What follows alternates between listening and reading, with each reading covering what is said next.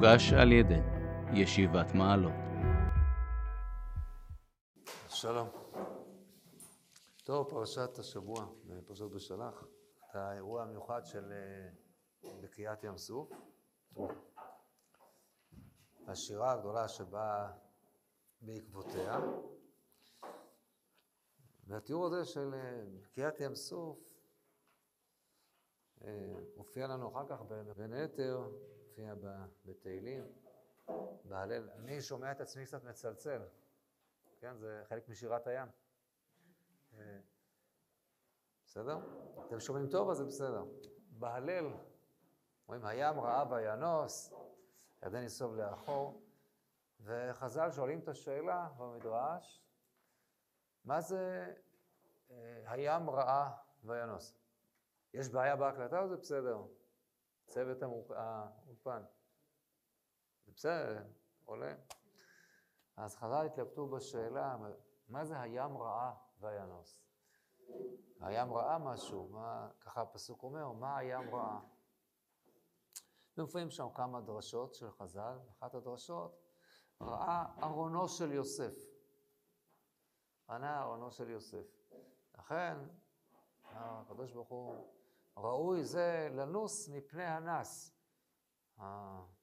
ים סוף אמור לנוס, הים ראה וינוס מפני הנס, שנאמר על יוסף, ויעזוב בגדו אצלה וינוס ויצא החוצה. כלומר, יוסף, בזכר שהוא אה, עמד בניסיון עם אשת פוטיפר, נאמר עליו שוינוס ויצא החוצה, בזכר זה, אז גם אה, ים סוף, הים ראה וינוס. אז זה יפה כמובן, הגזירה שווה הזאת שחז"ל דורשים, את לשון הניסה שיוסף נס וגם הים נס, אז חז"ל מחברים את הדברים. צריך להבין מה כמובן קצת מה עומד מאחורי הדבר הזה, מה הביא את חז"ל לדרוש את הדרשה הזאת, ואולי קצת נעמוד על המשמעות שלה. היום השיעור קצת יהיה, קצת תתעסק טיפה ככה אה, אה, במדרשים קצת ככה, בצורה דרשנית גם, אני אפילו אחרוג ממה שאנחנו עושים בדרך כלל, ואני אקריא שני דברים, אני אקריא אותה בלשונם, ככה אה, פחות נפגשים עם הספרים הללו, אז אני ככה אקריא דברים יפים ואנסה לחבר את הדברים. מה שמביא לדרשה הזאת, בלי שאני עדיין מבין את המשמעות שלה, זה כמובן פשט הפסוקים בפרשה שלנו. מכיוון שהפרשה שלנו זה בהחלט דבר די מפתיע, הצורה שבה כתובה הפתיחה, ויהי בשלח פרעה את העם. ולא נחם אלוקים דרך ארץ פלישתים קרוב הוא, כי אמר אלוקים, פן ינחם העם יורתם לבב ושבו מצרימה. ויסב אלוקים את העם דרך המדבר ים סוף, וחמושים עלו בני ישראל מארץ מצרים, וההמשך הוא אמור להיות, ויסעו מסוכות, ויחנו באיתם בקצה המדבר. אבל התורה מכניסה פסוק באמצע, פסוק י"ח, אה, פסוק י"ט, ויקח משה את עצמות יוסף עמו, כי השביע השביע את בני ישראל לאמור, פקוד יפקוד אלוקים אתכם ועליתם את עצמותיי מזה איתכם. זה מה שכאן נכנס באמצע, באמצע הסיפור ככה. אה, אז חז"ל הבינו שזה כנראה משמעותי כאן לסיפור של בקיעת ים סוף, לכן כאן מזכירים את עצמות יוסף, את אהרונו של יוסף. אה, אפשר היה להכניס את זה במקומות אחרים, זה נכנס כאן, חז"ל הרגישו כנראה שיש פה איזה דגש, ככה יש פה איזה אה, עניין מיוחד שעצמות יוסף קשורות כאן אה, לעניין. אז אנחנו כבר דיברנו בכמה וכמה הזדמנויות על כך שיוסף הוא זה שבהחלט אה, מאפשר את השהות של עם ישראל במצרים.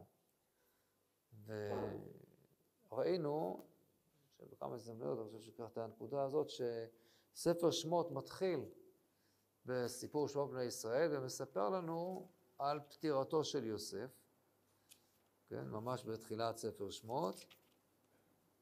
וימות יוסף וכל אחיו וכל הדור ההוא, וזה לכאורה דבר מוזר, מכיוון שממש אה, כמה פסוקים לפני כן, בסוף פרשת ויחי, סוף ספר בראשית, אז אה, בדיוק כתוב הדבר הזה, וימות יוסף, 110 שנים.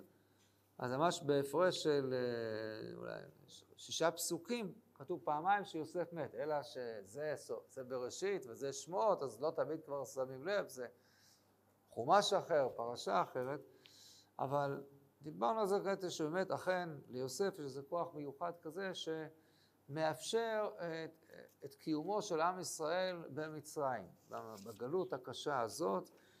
אה, מי שנותן להם כוח זה יוסף, כך אנחנו אולי קצת נחזק את זה שוב, אבל אה, בזה מובן, מובנת הסיומת הדי מפתיעה, או אולי אפילו,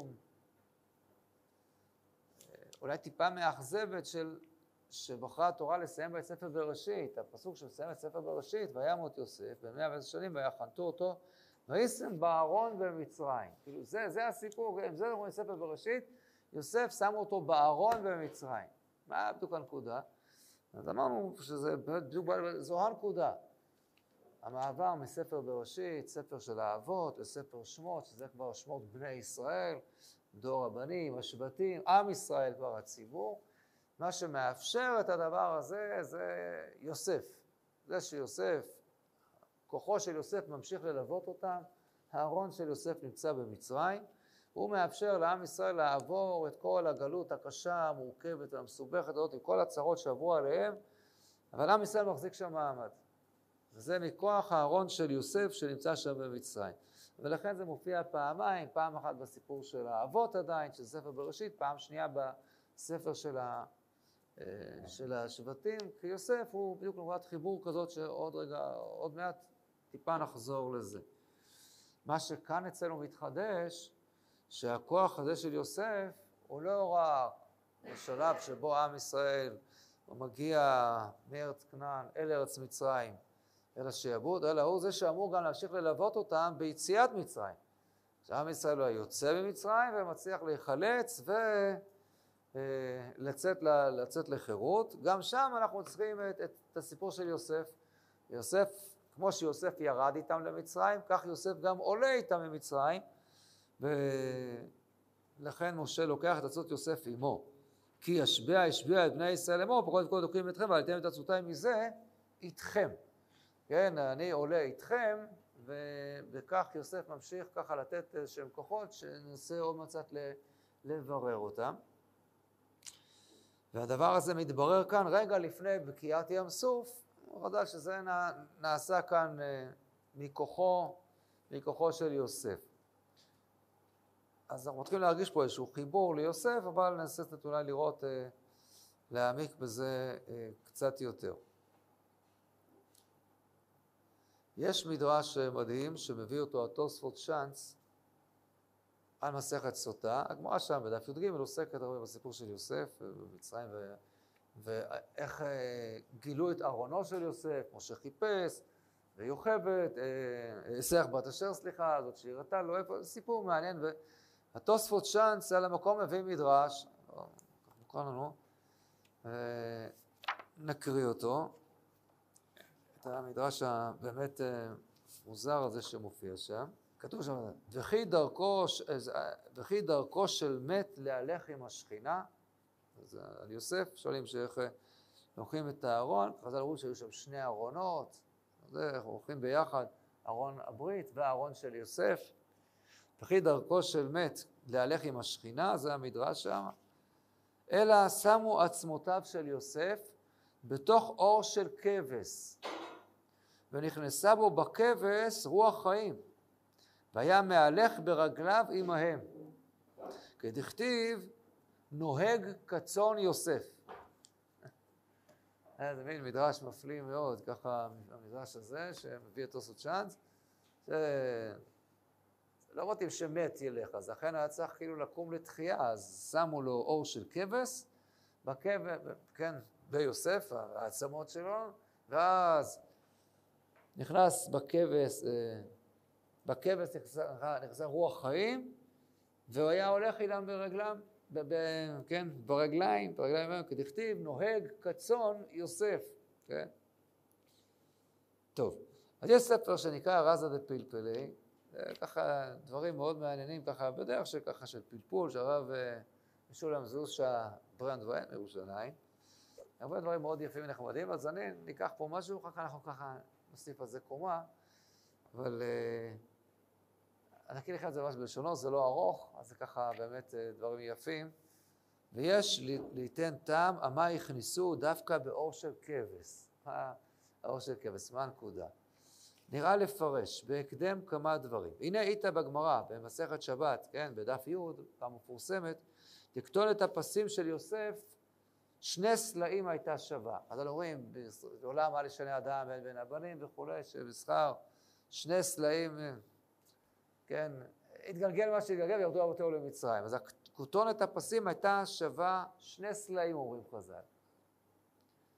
במסכת מנחות בדף ק"ז, אומרת הגמרא, האומר, הרי עליי קורבן תודה בסלע. אם אתה אומר, אני מתחייב להביא קורבן תודה, בשווי של סלע, יביא כבש, שהכבש שוויו סלע. זה שני מקורות, הכותונת של יוסף שווה שני סלעים, אומרים חז"ל, במקום אחר אומרים חז"ל שכבש שווה סלע. כולנו מכירים מה שמופיע במסכת מגילה בדף י"ח, ככה פתגם מוכר, מילה בסלע משתיקה בטרן. כלומר שהמילה, כשאתה מדבר שווה סלע, אם הוא מדבר טוב, אבל השתיקה שווה שני סלעים. כן? עכשיו תראו איך זה יפה יוצא. על פי זה יש לפרש. הנה קודם שירד יוסף למצרים, היה סך על חלומותיו עם אביו ועם אחיו. הוא היה מדבר ומדבר, מספר להם את החלומות, והיו מבקשים להשתיקו וגוערים בו, מה החלום הזה אשר חלמת? ועל כן קנה לו אביו כתונת של שני סלעים, שידע שהשתיקה יפה לו, כי שתיקה בתרי, שתיקה שווה שני סלעים, אז הוא קנה לו כתונת ששווה שני סלעים, ולא לרמוז לו, תפסיק לדבר. לא, לא טוב, הדיבורים האלה שאתה מדבר, זה רק גורם לבלגן ולקנאה וזה... למרות שיעקב התייחס ברצינות, אביו שמר את הדבר, אבל, אבל, אבל לא כל מה שיש, צריך גם לדבר עליו, אז כותונת כזאת שבאה לבטא, כדאי שתשמור על שתיקה. שתיקה שווה שני סלעים, זה המחיר של ה... של ה... וכל עת שיחפוץ לומר דברי חלומותיו, תזכירנו הכתונת התרי סלעים, כי משתיקה בטררטין. כן, השתיקה עדיפה, אתה כל פעם תבוא לדבר, הוא ראיתם אותו, וזכרתם. וזכרתם, ואז הוא ישתוק. יפה.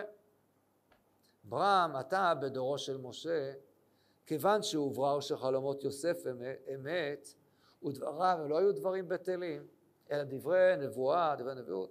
אם כן הוברר לגבי עניין עדי יוסף, המילה היא היפה ולא השתיקה. כי מה שיוסף אמר זה דברים אמיתיים, וזו נבואה, ודבר שחשוב להגיד אותו.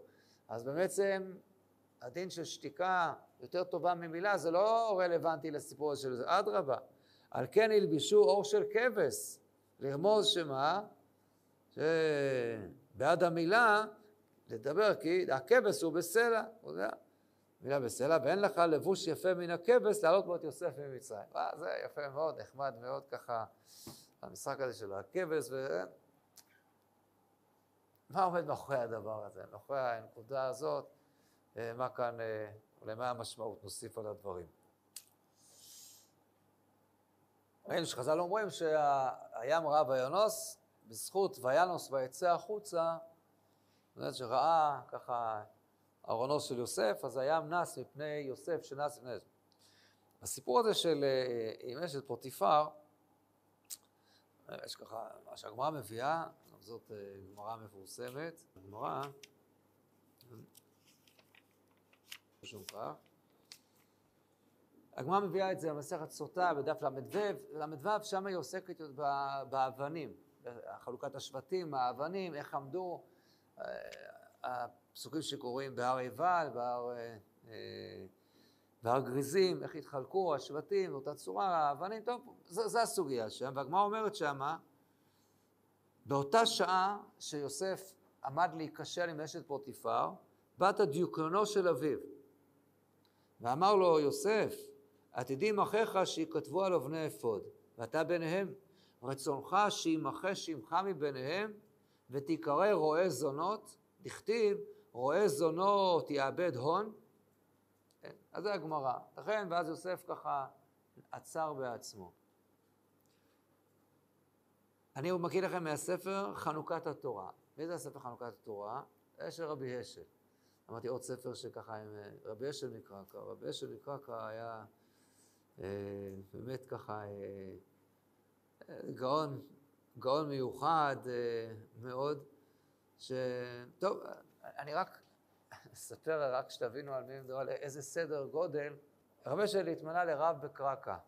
קרקע שם הרבה, ישבו על הכיסא הזה, הרבה רבנים גדולים מפורסמים, ישבו בקרקע, וכשהוא התמנה לרב בקרקע, אז uh, היו שני רבנים, היה עוד רב גדול שגם הוא כאילו התמודד על, ה, על התפקיד של רב בקרקע, והמנהג היה שהעסקנים בעיירה הם, הם מחליטים מי הרב שייבחר. אז רבי אשר הלך לרב השני ואמר לו, אנחנו שנינו עוסקים בתורה, אתם יודעים חכמים, בואו נקבע ביניהם, מה אנחנו ניתן לגבאים שם שהם יחליטו בינינו, מי, הם, הם לא יודעים לבדוק, בואו נחליט, נקבע אנחנו, ומי שהקדוש ברוך הוא בוחר הוא זה, שי, הוא זה שיבחר. אמר לו הרב השני, מקובל, איך נדע? אז אמר לו, בוא נעשה דבר כזה, נפתח את החומש, כל שיפתח, הראשון שרואה שיש שם רמז לכך שהוא צריך להיות הרב, סימן שמן השמיים אמרו לו שהוא יוצא להיות הרב. בסדר? הרב השני שהיה גם ברור היה מסכים. פתחו את החומש, יצא פרשת השבוע שלנו, בדיוק מתאים.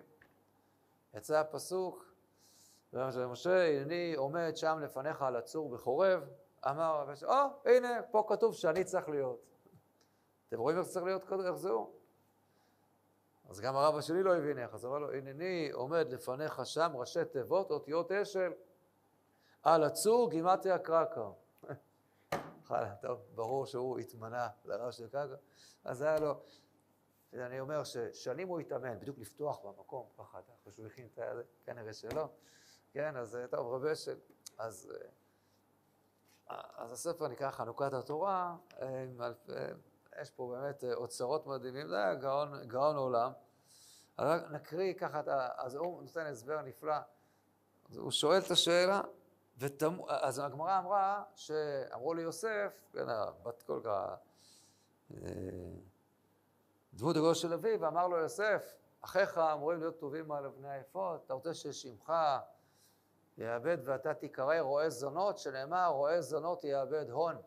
מה קשור הפסוק הזה? למה יאבד הון? איזה הון הוא מאבד כאן? למה ההון הזה רומז ליוסף, על האבנים שלו, אבני היפות? אז מה שהוא שואל רבי אשל. ותמוה איך נשמע דהון קאי על אבני אפוד. יש לפרש.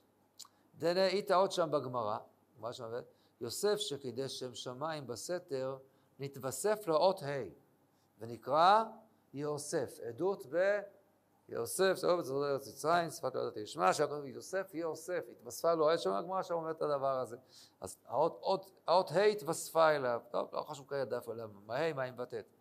והנה היית במסכת יומא, דף העין כתוב, דל האפוד היה נכתב לא רק שמות 12 שבטים, כי חסרות אותיות, ולכן איזה, האות ח' וצדי ו... אה, והאות ט', ח' ט' וצ... אז אה, לכן גם מה היה כתוב?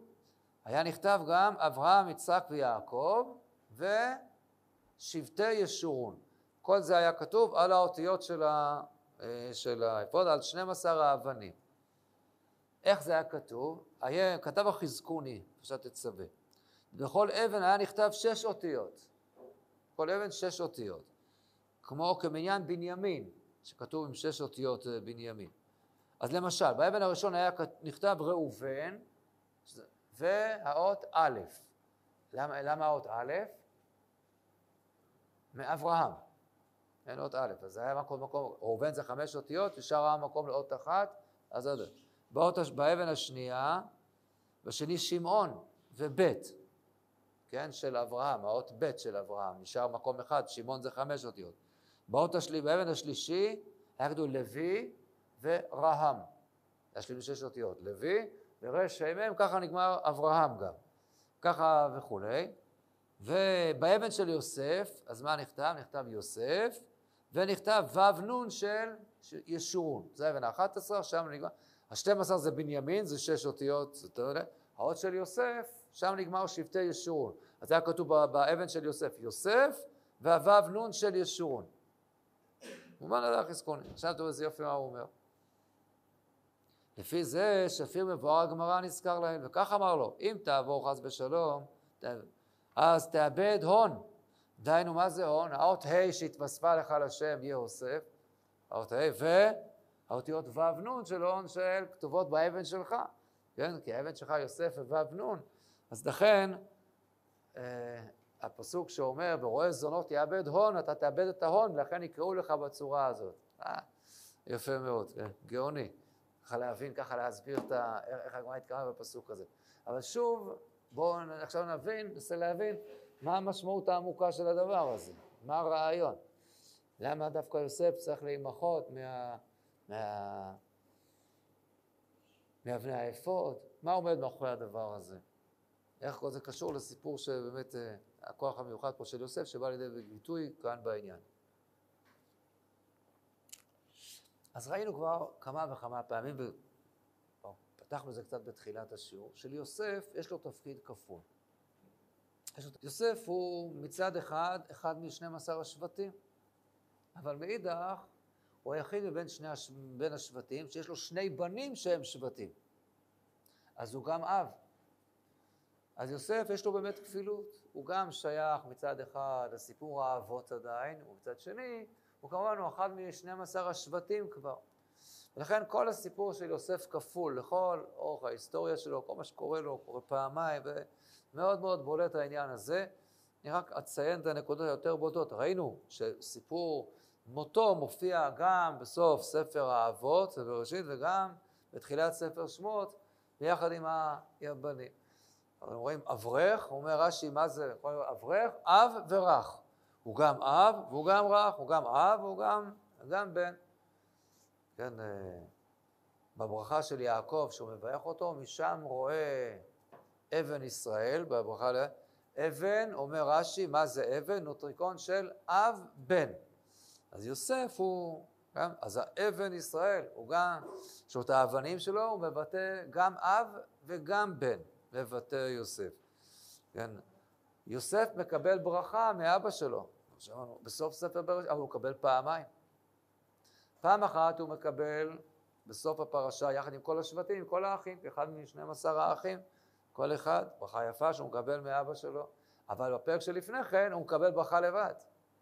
באותה הלשון שכל שדי, מה, ש... מה שברכו האבות. ומשמי בשם אבותיי, אברהם ויצחק, אז הוא מקבל ברכה נפרדת פעמיים, פעם בצורה עצמאית, ופעם כחלק מן האחים. זה היה באמת ועד החיבור. והסברנו הרבה פעמים את הנקודה, מה עומד מאחורי, ויש עוד כמה וכמה דוגמאות לכפילות הזאת. אבל הרעיון הוא רעיון מאוד מאוד ככה יסודי.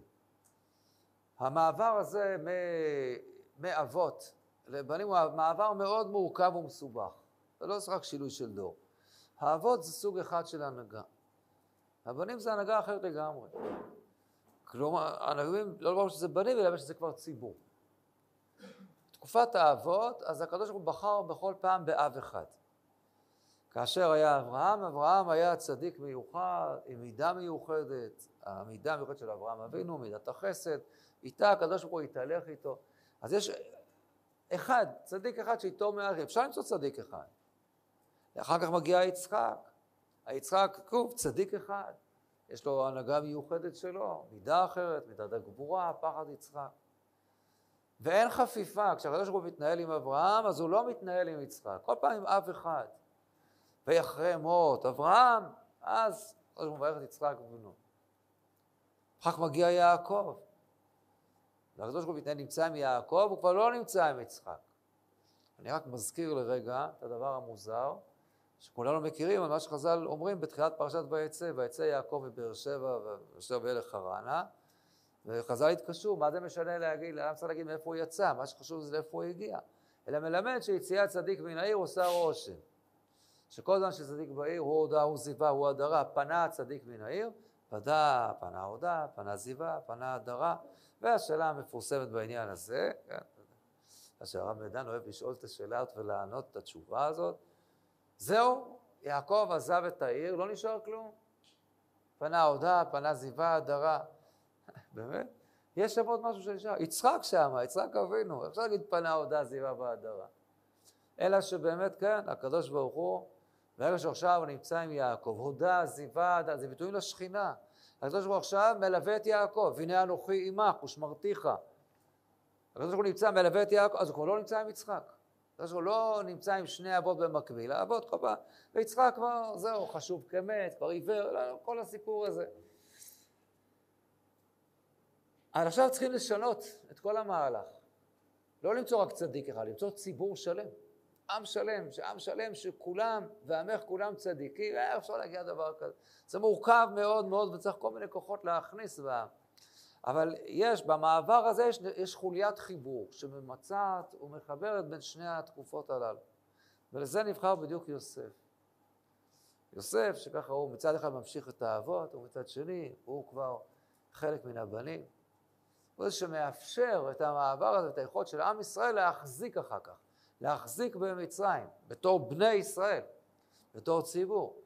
כי יוסף הזמן מבטא את זה שיש קשר בין האבות לבנים, הם יונקים את כוחם עדיין מכוח האבות. והארון של יוסף שנמצא במצרים הוא זה שמעניק להם את היכולת להחזיק במעמד בתוך הסבל והאיסורים הקשים של גלות מצרים. אבל זה לא מספיק. יש מטרה לסיפור הזה של אה, גלות ישראל במצרים. הקדוש ברוך הוא מגנה את ישראל למצרים, ושם העם נוצר. תחת לו גוי מקרב גוי.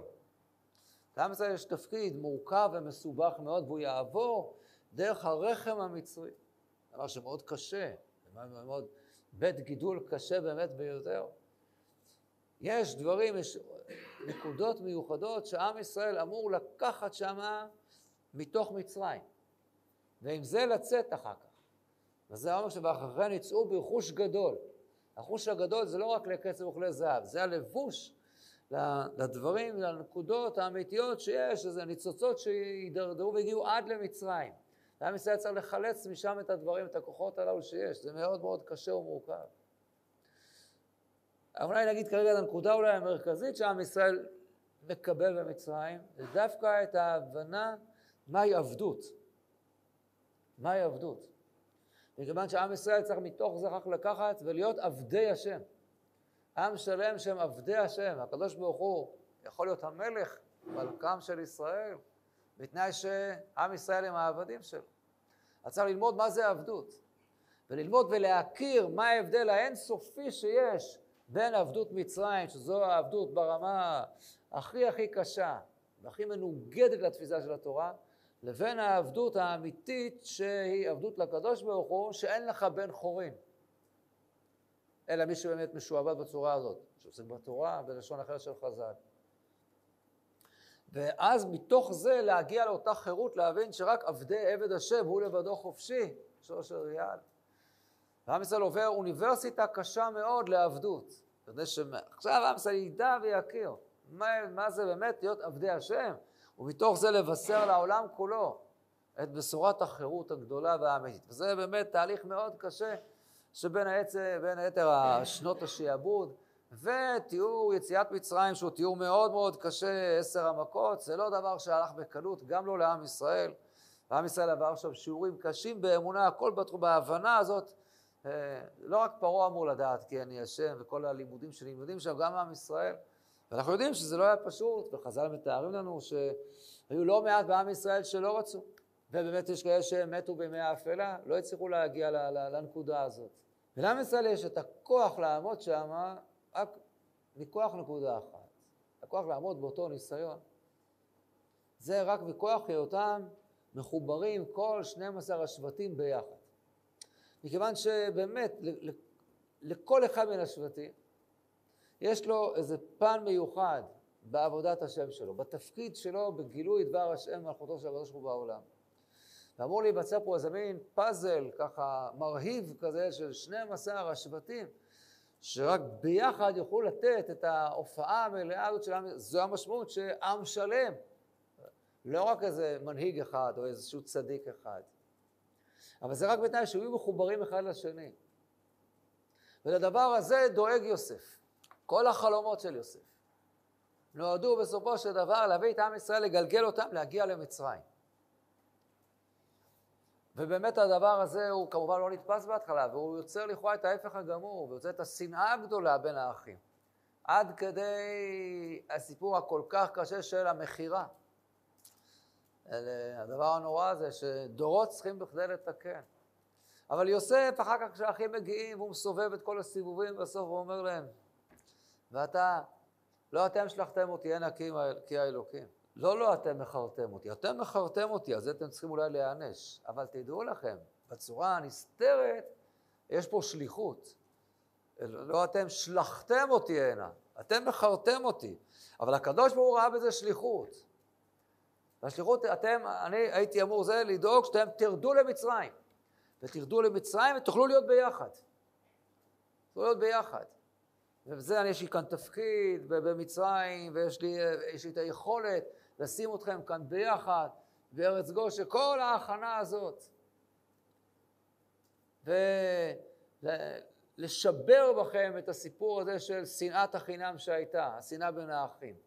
ובזה שיוסף עכשיו מוכר להם, הוא יכול עכשיו, יכול בקלות להעניש אותם, להתנקם בהם, ואומר חס וחלילה, וכשהם חושדים בו הוא בוכה, הוא אומר מה פתאום, זה הקדוש ברוך הוא, הכל מכין אותם לעניין הזה. מכין אותם לתהליך של תשובה גדולה שהם עוברים, כל התהליך הזה שדיברנו עליו בהרבה הזדמנויות, ובאמת כל פשר ההתנהלות וההתנהגות של יוסף עם האחים שלו.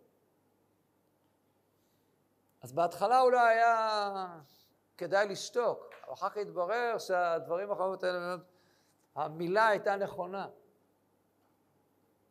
ושם אותו באור של כבש, כן, הכבש שווה סלע, זה לא רק שהכבש שווה סלע, אלא באמת רועה, יוסף הוא הרועה. הוא זה שרואה את אחיו בצאן. עכשיו הוא, זה מזכירים. אבל אם תאבד, אתה תהיה רועה, תהיה רועה זונות. ושם יוסף באמת נאמן, נאמן לתפקיד. יש לו באמת, כי לרדת למצרים, כמה זה מסובך. כי מצרים, יש תפקיד גדול, אבל זה הקליפה הכי קשה שם, לראות את ערוות הארץ ואתם. מעשה ארץ מצרים, אנחנו יודעים איך התורה מתארת אותה. ויוסף אמור לעמוד בניסיון הזה, להתגבר על קליפת הארץ של ארץ מצרים. זה מה שאומרים חז"ל. אתה רוצה שאחיך יהיו, והשם שלך, אתה לא תישאר על האפוד. תקרא רועה זונות ולא רועה כצאן יוסף. ויוסף עומד בזה. ומה הנקודה של האפוד?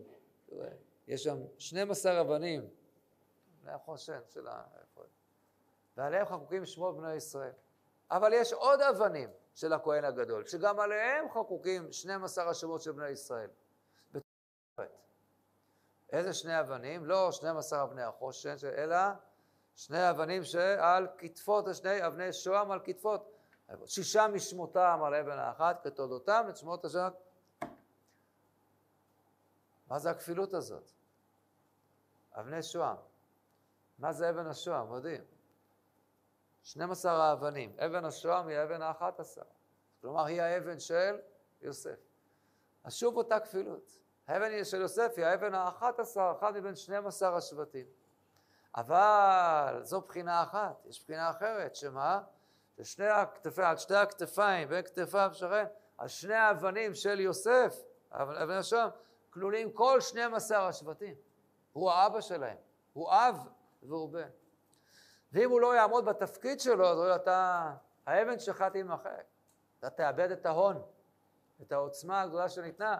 אם ההסבר יפה איך הון, זה בדיוק מתאים לאותיות שם של... אה, יוסף משלים את שני שבטי ישורון. הסוף של שבטי ישורון נכנס באבן של יוסף. הוא זה שמחבר את כולם ביחד. והחיבור הזה הוא זה שמאפשר לעם ישראל, אמור לאפשר לו את היכולת הזאת לשרוד בגלות במצרים. ואיכשהו לשמר את החיבור הזה, לתת כוחות, עם אפשרות, בגלות הקשה, אבל זה לא מספיק. עכשיו עם ישראל אמור לצאת ממצרים, וזה שוב מעבר. והמעבר עכשיו, כשעם ישראל עומד לצאת ממצרים, להגיע לארץ ישראל. אז אנחנו יודעים שזה לקח הרבה מאוד זמן, 40 שנה. אבל האמת זה לא היה צריך לקחת הרבה זמן. זה יכול להיות אה, קצר ביותר. אנחנו יודעים, האחים יורדים למצרים, חוזרים למצרים, לא כזה רחוק. בצורה הכי פשוטה, אז נכון, הגיעו להר סיני, להר חורב, קצת, זה טיפה מסובב את העסק, אבל גם מהר חורב. 11 יום מחורב דרך קדש ברנע, דרך סירת קדש ברנע. גם מהר סיני, עוד, עוד, עוד 11 יום, ואמורים כבר להגיע. עם ישראל יוצא ממצרים, אמור להגיע לארץ ישראל. בזמן מאוד קצר. כשהוא מקבל את התורה, והולך ליישם אותה בארץ ישראל. ובארץ ישראל, עם ישראל הולך לקבל נחלות, אבל חלוקה לשבטים. ואחד נוכל פה ואחד נוכל שם. וואו, כמה זה מסובך. כמה הדבר הזה עכשיו יכול לגרום לפירוד בעם ישראל, לשבטיות. ואנחנו יודעים שזו הייתה בעיית הבעיות בתקופת ספר שופטים. ספר שופטים, אה, כמה זה היה קשה. הפירוד בין השבטים, שבסוף זה הביא להתפרקות. ובסוף צריך למצוא פתרון אחר, שיקום מלך שיאחד את כולם. ספר שופטים מסתיים, כידוע, בסיפור המאוד מאוד קשה של מלחמת האחים בסוף. מלחמה נוראית, מלחמת אחים, פילגש בגבעה, והיה פסוק שחוזר, בימים ההם אין מלך בישראל, ולכן צריכים לעבור להנהגה אחרת. אבל כל ימי יהושע זה עדיין החזיק. ספר יהושע זה עדיין החזיק. יהושע הוא הממשיך של יוסף. כאשר יוסף אומר, הנה השמש והירח משתחווים לי, אז מי שעושה את זה, זה הממשיך הגדול שלו, משבט יוסף, יהושע בן נון. כשהוא אומר בכיבוש הארץ, שמש בגבעון דום ואח בעמק איילון. יהושע הוא זה שממשיך את הכוח הזה של יוסף, מכוחו של יוסף. ולא רק זה, אלא שאנחנו קוראים את הפסוקים האחרונים של ספר יהושע. ואחרי הדברים האלה וימות יהושע בן נון עבד השם, ויגברו אותו וגברו נחלתו, ויעבוד ישראל את השם כל ימי יהושע. כל ימי הזקנים אשר ילכו ימים אחרי יהושע, אשר ידעו את כל מעשי השם אשר עשה לישראל. ואת עצמות יוסף אשר העלו בני ישראל ממצרים, קברו בשכם, בחלקת השדה אשר קנה יעקב ובני חומר, והיו לבני יוסף לנחלה. אה, יהושע נפטר, אז מביאים את עצמות יוסף, איפה היו עד עכשיו עצמות יוסף? הוא הממשיך הגדול, וכמובן הדבר הבולט ביותר בין כמה נפטר יהושע. ועבד יהושע בן נון עבד השם מאה ועשר שנים. מי חי מאה ועשר שנים? יוסף. כלומר, הכוח הזה של יוסף אמור ללוות את עם ישראל גם עם המעבר ממצרים לארץ ישראל. הכוח הזה של מי שמחבר את כל השבטים ביחד. או החיבור הזה של יוסף, הוא אמור להיות. חז"ל אומרים במדרש על, על ים סוף. יודעים איזה פסוק ברשום מהם. שים סוף, זה מדרש שאומר שים סוף נבקע ל-12 שבילים. וכל שבט עבר בשביל אחר. מה, מה הנקודה בדבר הזה? שלמה פישר בבית ישי כותב שים סוף זה כבר הכנה לכניסה לארץ ישראל. זה כבר, ולכן, כיוון שכל שבט בארץ ישראל יצטרך למצוא לו את המקום שאליו הוא הולך, אז הנה כבר התחלנו את זה בסיפור של ים סוף. זה דבר מאוד מעניין. אמרנו שיוסף מהווה איזושהי נקודת חיבור בין שני קצוות, בין האבות לבין השבטים, לבין הבנים. אבל הדבר הזה קיים, החיבור הזה, נקודת החיבור הזאת, נמצאת גם בממד של, המקום, של מקומות, של ארצות. יש לנו את ארץ מצרים ואת ארץ ישראל. יש משהו שאולי נמצא בגבול, לפי איך שהתורה מתארת. וזה בדיוק ים סוף. ים סוף. מה, ים סוף זה בגבול של ארץ ישראל? מה קשור? כן. אני לא נכנס עכשיו לפרשת הגבולות בכלל, על הסתירות שיש בדבר הזה, רק נקריא מה שאומרת התורה בפרשת משפטים. מעט מעט אגרשנו מפניך עד אשר תפרה ונחלת את הארץ, פרק כ"ג, סופו. ושתית גבולך מים סוף ועד ים פלישתים, ומדבר עד הנהר, כי תן ביתכם ליושבי הארץ וגרשתם מפניך. אז זה מעניין מאוד שים סוף הוא מהווה גם איזשהו גבול. זה הקצה של ארץ מצרים, זה הכניסה, הגבול של ארץ ישראל. מעניין שזה איכשהו מתחבר ביחד, הדבר הזה, ים סוף. טוב, מי לא רואה את הקשר בין סוף לבין השם של יוסף? כמובן זה לא מקרי. השם של יוסף מבטא את הביטוי בין היתר של הסף, הסף של הבית. מה יש בסף של הבית? הסף של הבית זה בדיוק הנקודה שהיא מחברת מה? את החלק שבחוץ עם החלק שבפנים. זה, בדיוק, זה החיבור. זו הנקודה של יוסף, החיבור הזה. זו הנקודה של ים סוף, שבאמת אומרת חיבור שכזאת. אז זה נמצא ברמה של יוסף, האיש שמחבר, ברמה של המקום. אז כמובן שכיוון שאנחנו מדברים על עולם שנה נפש, כן? אדם, זמן ומקום, אנחנו מתבקש למצוא את זה גם במימד של, של הזמן. וגם בזמן יש לנו נקודה כזאת שהיא מחברת. אני אומר את זה ממש ממש בקיצור, כי זה כבר לא, לא... כבר... יש לנו את חג הפסח. חג הפסח כנגדו חג הסוכות. חג הפסח וחג הסוכות עומדים אחד מול השני. שניהם נמצאים פחות או יותר באותו תאריך. כן? אם מתחילים לספור את השנה מראש השנה, מתשרי, אז סוכות זה בחודש הראשון ופסח בחודש השביעי. אם מתחילים מניסן, החודש הזה לכם, אז ניסן, פסח זה בחודש הראשון, וסוכות בחודש השביעי. בחמישה עשר לחודש, שבעה ימים, זכר ליציאת מצרים, שני החגים הללו. ובחג הסוכות אחרי שבעה ימים יש לנו שמיני עצרת, ואילו בפסח אחרי שבע שבועות יש לנו עצרת. אז לא נסביר עכשיו למה פה שבעה ימים ופה שבע שבועות, זה לא, לא הנושא. ב... ויש הבדל מאוד מאוד יסודי, בגדול. פסח זה הזמן שעם ישראל מתנתק, מתנתק מהגויים, מתנתק מהאומות, יוצאים ממצרים. ואנחנו לא מתקשרים לאומות. עם ישראל מתנתק, זו מדרגה עצמית, רחוקה, מה... נחלצים מהמיצרים שסוגרים עלינו ממצרים וכל מה שהם מבטאים. בחג הסוכות זה היפוך. בחג הסוכות, אדרבה, יש לנו אחריות גם למצוא חיבור עם אומות העולם. זה דבר שנכון בחודש תשרי לעומת חודש ניסן, אבל כמובן בצורה הבולטת ביותר בחג הסוכות. חג הסוכות, אנחנו נוהגים מנהג של אחווה ושלום, סוכת שלום עם כל האומות. אם בפסח יצאנו ממצרים, יבוא הנביא זכריה ויגיד שלעתיד לבוא כולם צריכים לבוא ולחוג את חג הסוכות, וזאת תהיה חטאת מצרים. מצרים, מי שבמצרים לא יעלה לירושלים לחוג את חג הסוכות, הוא ייענש. שלב אחד ישראל ירדו למצרים, הגאולה מתחילה בישראל, משתחררים ממצרים, וזה פסח. שלב שלישי, שמצרים עולים לארץ ישראל, וזה חג הסוכות. לחוג, להודות לקדוש ברוך הוא, על המים. כי היאור התייבש, כפי שמתארים הנביאים. אני אומר בקיצור. חג הסוכות אנחנו מקריבים 70 פרים כנגד 70 אומות העולם. זה החג שמבטא את הפן הזה של עם ישראל, בכל אופן, מתקשר עם אומות העולם. כלומר, יש איזו מדרגה שעם ישראל נמצא למעלה, מנותק מהם, ויש מדרגה שעם ישראל מוצא נקודת חיבור עם אומות העולם, וזה בא לידי ביטוי בחג הסוכות. אז חג הסוכ... הסוכה מבטאת את המצווה שחז"ל אומרים, לעתיד לבוא האומות רוצות זה, נותן להם הקדוש ברוך הוא הזדמנות שנייה, הגמרא בתחילת מסכת עבודה זרה, מצווה קלה יש לי, בואו תקיימו אותה, מצוות סוכה, שוב, זה יותר דרשה לחג הסוכות, אבל חג הסוכות יש להם את ההזדמנות לגויים. לעשות איפשהו, להגיע לאיזושהי נקודת חיבור עם עם ישראל, עם החלק הנמוך של עם ישראל. אז יש כאן חיבור של שלושה דברים, זה דבר מאוד מעניין. יש לנו את יוסף, שהוא מבטא את נקודת החיבור הזאת שבינינו לבין האומות. ברמה של האדם, ולכן הוא משנה למלך, אבל בארץ מצרים. וים סוף שמבטא את הדבר הזה בבחינה הזאת של המקום.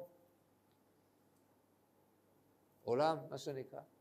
וחג הסוכות שמבטא את זה, הסוכות בבחינה הזאת של הזמן, שנה, עולם שנה נפש. ותראו כמה זה מדהים. יוסף וים סוף, כן? רואים את הסף. איך נקרא חג הסוכות? חג האסיף. מי לא רואה את הקשר בין שלושת הדברים הללו? באמת מתחבר כאן, וה...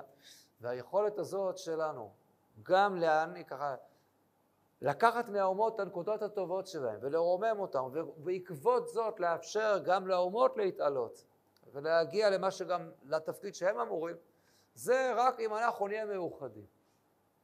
אם אנחנו באמת נשמור על הכוח שלנו ונדע להפריד בין קדושת ישראל לבין קדושות האומות.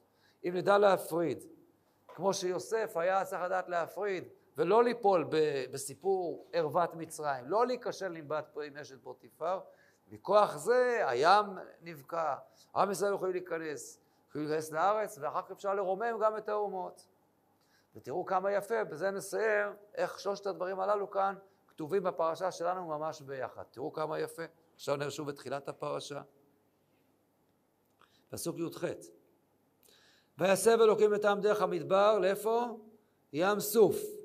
פסוק הבא, ויקח משה את עצמות יוסף עמו. פסוק הבא, וייסעו מסוכות. אה, הנה כאן, ים סוף, יוסף, וחג האסי וסוכות, כאן ביחד, לכן התרכזו כאן ביחד באמת לבטא שהכוח המיוחד הזה שנוטע בנו יוסף, הוא זה שמאפשר את ההכנה של עם ישראל, המעבר לתפקיד הכי חשוב שלו, לצאת ממצרים ולדעת לקחת משם את מה שצריך לקחת וליישם את זה, ובסופו של דבר להיות באמת אה, אור לגויים עם היכולת הזאת המיוחדת שבאה מכוחו של יוסף הצדיק. עד כאן.